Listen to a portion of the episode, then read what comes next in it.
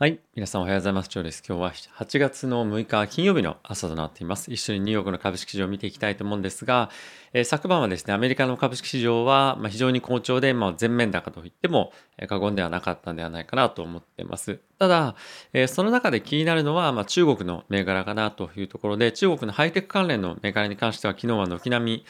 えー、まあ、下げていて、まあ、大きくあの下げていたわけではないんですが、まあ、引き続き非常に難聴な相場っていうのが継続して続いているかなとで、えー、ニオですとか、まあ、車関係に関しては非常に好調なパフォーマンスをやっぱり出していて、えー、国策となっている、えー、対象のセグメントなのかどうかっていうところが、まあ、非常に大きな一つのポイントになっているんじゃないかなと思っています。株式上としましては、まあ、引き続きですね、決算も非常に好調ですし、まあ、今後もテーパリングっていう方向に、進んではいきながらも、やはりアメリカの経済成長の方が、非常に力強くて、まあ、今後の利上げですとかそういったところへの心配よりも成長への期待というところの方が今高いというのが今回の動きに表れてるんではないかなと思っています。で、えっ、ー、と、まあ、一つ気になっているポイントとしては、今ですね、金利がまたちょっと上がり始めてはいるんですけれども、各国の、えー、金融政策の動きとアメリカの金融政策の動きが、まあ、今回アメリカの、まあ、いろんな FRB の理事からのコメントを見てみても分かる通り、えー、アメリカの方は金融政策を緩和をやめていく金融緩和を縮小していくという方向に行くと。で一方でそのそれ以外の国々に関しては金融政策の緩和の維持というところを明確に発表しているので今後はドル高っていうところがもう一段進んでいくんじゃないかなと思ってます。でこれはポイントなのは金利差に現れてくるのはそうなんですけれどもやはりアメリカの方が具体的にもう進展していると。でこの辺りやっぱり揺るがない事実だと思うので結構 FX 為替やってらっしゃる方はここ最近の1日2日の、えーま、ニュースとかコメントっていうのが結構市場の転換点になっていくと思うので僕はまあドル買いだったりとか、まあ、あとは円売りですね、まあ、よく黒く線っていうふうに言われますけれどもユーロ円だとか、まあ、ポンド円だとかそういった通貨に関しては、えー、円売りの方向にま進んでいくと思うので、まあ、この辺りのトレンドっていうのはですねしっかりもしあの FX やられているようであれば、えー、掴んでいってほしいなとは思っております。はい。まあ、あとは注目の銘柄なんですけれども、えっ、と、昨日はアストラですね。まあ、これちょっと僕が持ってるっていうのもあるんですけれども、えっと、ASTR っていう銘柄があるんですけれども、えっとまあ、国関連の機関としっかりと契約を結んでいるというような発表があったこともあって、まあ、少し宇宙関連の銘柄ぶっ飛んでいたんですが、まあ、やはりここに来てですね、えー、非常にポジティブなニュースっていうのが宇宙関連の銘柄でも出てくるようになってこれまでは本当にまあ遠い将来というかあのいつ収益化できるかわからないというか、まあ、そういったような感じの状況だったんですけれどもやはりここに来てしっかりと、まあ、近い将来経済的にもしっかりビジネスとして成り立つというような青写真がですね見えてきたというところもあって非常にポジティブな動きというのを昨日見せてました一時期35%超えるような値動き1日あったんですけれども、まあ、最終的には20%ちょっとの上昇には、まあ、収まったんですけども今後は宇宙ビジネスに関して、結構期待できるようなニュースが継続的に出てくる可能性っていうのもあるので今後はウォッチしていきたいと思っています。はい、まあ、昨日はあのどのセクターも非常にパフォーマンス良かったので、まあ、特にこことかっていうわけではないんですが、唯一、まあ、気になったのは、まあ、中国の銘柄ですね。大きく気になったのは。はい。えー、指数見ていきたいと思うんですが、昨日はダウはプラスの0.78%、S&P がプラスの0.6%、ナスダックがプラスの0.78%、えー、ラッセル2000がプラスの1.81%と非常に好調な推移となっていました。で、金利なんですけれども、え引き続きですね、え1.2%を、まあ、引き続きというか、まあ、昨日は上昇して1.2%を超えるような水準となってきました。で今後はこの1.2%の金利水準っていうのはおそらくなかなかちょっと割ってくるのは難しいだろうなと思うので、まあ、特にやっぱりリスクオフとかそういう感じになってこない限りですね、えー、金利上昇へのアップサイドへの期待っていうのは、ま、金利上昇のあの期待ですねっていうのは日々今後高まってくる可能性は十分にあると思うので、まずはですね、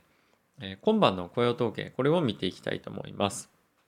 え今晩の雇用統計が非常にいい数字が出てきた場合、この金利の上昇、まあ、金利のトレンドっていうのは一転して上昇局面に入っていく可能性がかなり高くなると思いますしアメリカの経済としても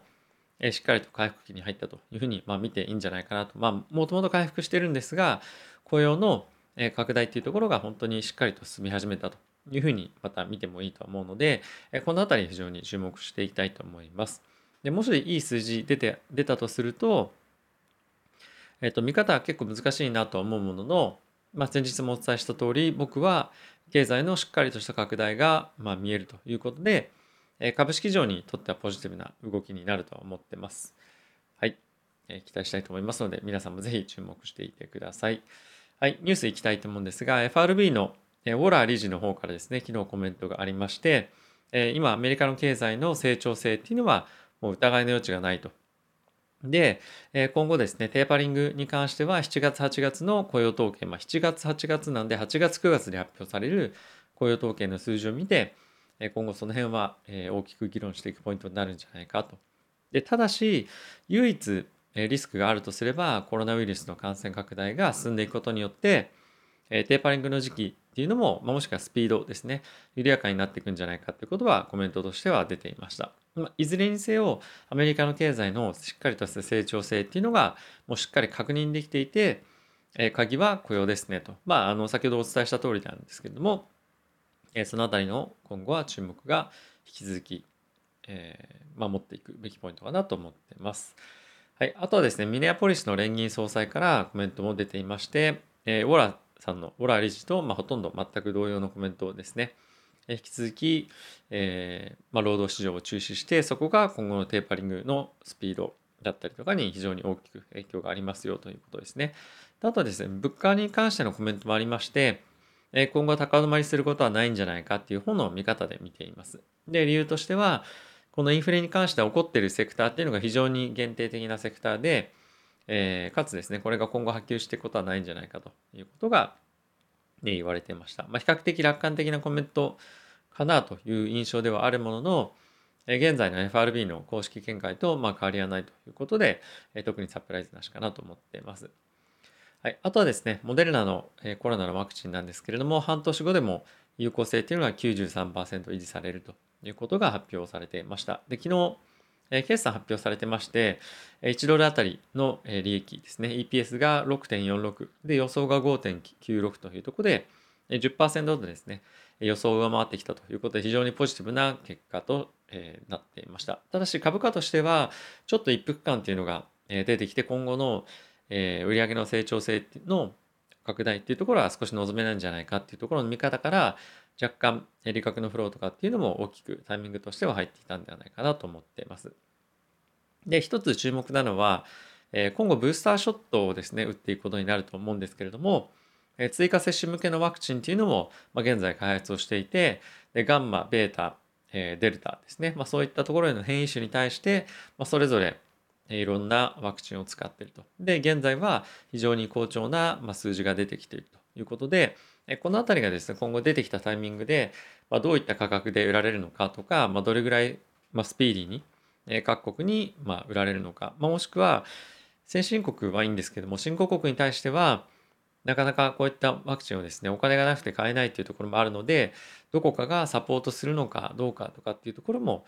注目かなと思ってます。で特にやっぱりワクチンに関しましては、まあ、グローバルなヘルスケアの、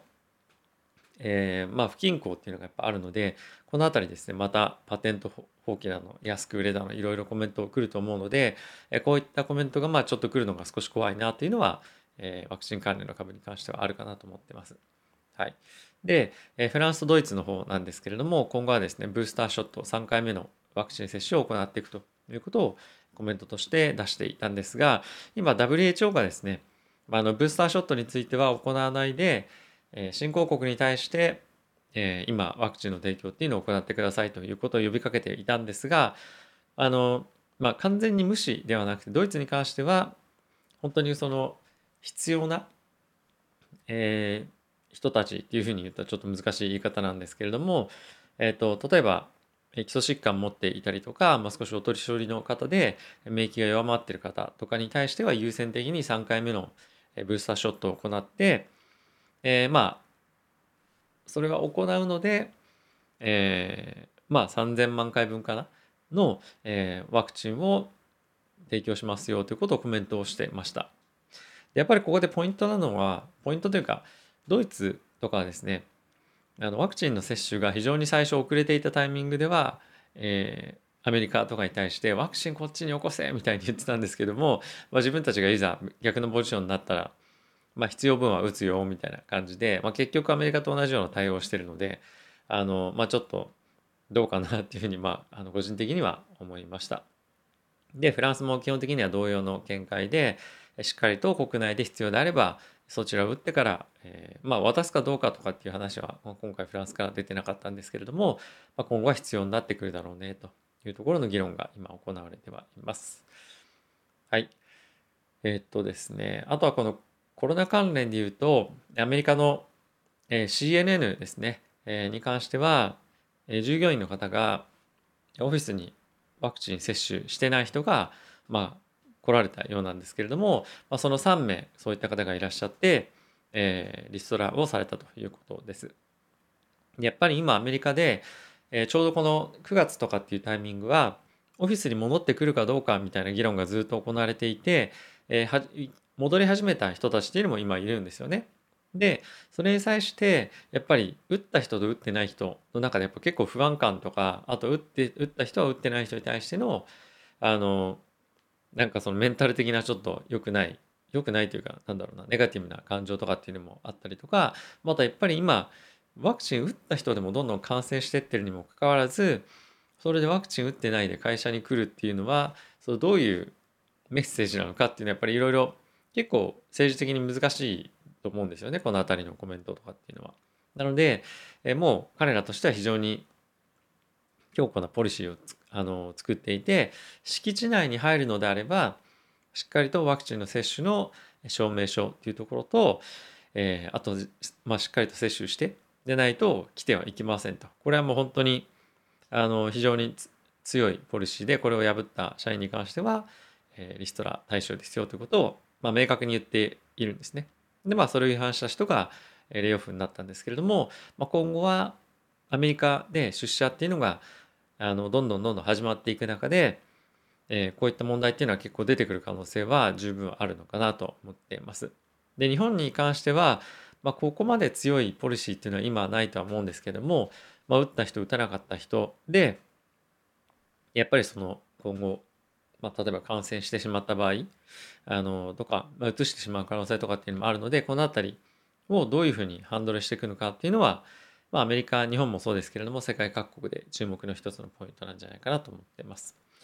はい。あとはですね、バイデン大統領が、えー、香港の、香港の方々でアメリカに今、えー、滞在している方々の、えー、滞在資格の延長っていうのを行っていると。で、まあ、その理由としては今、えー、国家安全法とかっていうのもあるので、中国に帰ると少しやっぱり身の危険を感じる人とかに対して、えこういったサポートを行っていくと。で継続的にこういったことはサポートしていきますよと香港の人たちに対して、ま、このような、えー、て言うんですか、ま、救済策みたいなことはやっていきますというメッセージを、出していました。であとはですね台湾に対してアメリカはですね武器の提供、まあ、提供というかまあ販売なんですけども行っていくということで非常にやっぱり今中国とえー、緊張感が高まるようなコメントっていうのは常にやっぱり出てきてる中で今回この武器のえ提供っていうのは、ま非常に大きな一つポイントとなっていると思いますしやっぱこの香港の件もそうですがまだまだやっぱりアメリカと中国の間での、まこの緊張感っていうのはあの何て言うのかな緊張感が高まってますよとかっていうよりも高まりをさらに増していくような方向でえさらに話が進んでいくことだと思うのでこの辺りえどういうふうな、まあ、あの二国間で政治的な問題がというかあの、まあ、経済的にもですけれどもえー、さらに波及していくのかなとは注目していきたいと思います。はい、一方中国国内なんですけれども、えー、バイトダンスがですね、え、教育授業今非常に力を入れていた部門ではあったんですが、まあ、そこの部門を閉鎖して、えー、まあ、縮小というか、まあ、レイオフですねあのリストラをま全面的に行っていったと。で、まあ、今回はですね完全にもう政府に従うようなあの動きではあったんですが、ウォール・ストリート・ジャーナルの方の記事でまた別の記事がありまして、中国の特にテック関連の業界の企業に関してはまだまだ今後中国政府からさらなる規制が出てくるんじゃないかということがコメントとして出ていました。はい。なんで、まあ今後もですね、あの、結構ここ最近ずっとやっていく中でもう少しちょっと落ち着いてきたかなみたいな感が若干出てきてはいると思うんですが、まああの、先日ですね、いつだったかな、えっと、7月の28日ですね、中国政府の人が、えー、海外の、まあ、いわゆるそのゴールドマン・サックスとか、まあ、銀行ですね、に対して、えー、説明を行っていたと。で今回の、えこういった、まあ、規制対規制とかに対関しては、まあ、中国国内の、えーとまあ、そういった、まあ、一部の業界に不均衡があったりとかするのでそういったところの是正を、え、今してるんですよなんていうコメントがあったんですが、まあ、それに参加した、えま、金融機関の参加者からは、まあ、あのそれだけじゃないだろうということのコメントが出ていたりとか、まあ、あとはですね非常に、えっと、個人データの取り扱いっていうのが非常に今後厳しくなっていってアルゴリズムの使い方だったりとかあの、まあ、その辺りがさらに規制されていくんじゃないかっていうことがコメントとして出ていました。でこれいわゆるその、えー、TikTok とかですねあとは SNS の関連っていうのはやっぱりニュースとか広告もそうですけれども、えー、この人がどういうものを見てるかとかどういうところを移動してるかとかその人のこの携帯を通じて得られるデバイスを通じて得られる情報をもとに広告発信したりとか、まあ、そういうことをするわけですよね。でその使用の仕方とか、えー、まあ使い方が非常に良くないというところで今後はさらにこのアルゴリズム関係で規制が入る可能性が高い。でそう考えると,、えーと、中国の、えー、特にハイテク関連の銘柄っていうのはかなり厳しい制裁を追加的にまだ受ける可能性があるのでやっぱり中国銘柄ちょっと怖いよねっていうのでバンコブアメリカに関してはえー、中国への投資っていうのを、まあ、進めませんみたいなレポートっていうのも先日書いてたりしていたようなんですね。なので引き続き、え、中国銘柄に関してはまだ、ま、悪いニュース特に、ま、ハイテクですね中国銘柄というよりもハイテクに関しては、ま、非常に気をつけた方がいいような、えまあ、時代っていうのが引き続き続くんではないのかなと思ってます。はい、僕はですねあの結構ダメージを食らったっていうわけではないんですが、え、中国のハイテク銘柄に関してはもう今全て売却をして、まあ、一株も持ってないという状況に、えー、あります。まあ、なんで引き続きアメリカの株の方に集中して投資をしていきたいと思うんですが、えー、この辺りのニュースは、まあ、結構将来的にあの今は影響そんなに受けてないかもしれないんですが、まあ、ニオとかシャオペンとかそういったところに対してセンチメントっていう意味ではやっぱりあのプラスの材料ではないと思うので継続して見ていきたいと思います。はい。ということで、あ、そうだ、皆さんですね、あの、もし仮想通貨、昨日ですね、あの、イーサレムがロンドンアップデートということで、まあ、非常にあの画期的なアップデートが機能されて、マーケットも全体的に仮想通貨また盛り上がりがめちゃくちゃ出てきているので、状況とかっていうのに非常に興味がある方はですね、ぜひ僕の仮想通貨チャンネルの方でも見ていただけると、その辺詳しくご説明しているので、見ていただけたらなと思ってます。もう仮想通貨だけではなくて株式市場も今非常にリスクオンのモードになってきていてこの夏以降ですねあの全面的にリスクアセットの上昇っていうところが結構期待できる可能性があるので、えー、いい年に今年は実際はなってくるんじゃないかなと思いますしゴールドマン・サックスも先日ですね S&P の目標株価っていうのも年末までのターゲットをですね、えっと、上昇させているんですね。で現在の S&P のレベル感っていうのがまあ、4400というところなんですが、確か4700ぐらいまで、えー、ゴールドマン・サックス上げてるので、このあたりも見ても、やっぱり引き続き強気な姿勢っていうのは継続していくんではないかなと思うので、えー、ぜひですね、投資活動しっかりとやっていきましょうということで、えー、今日も皆さんご視聴ありがとうございました。また次回の動画でお会いしましょう。さよなら。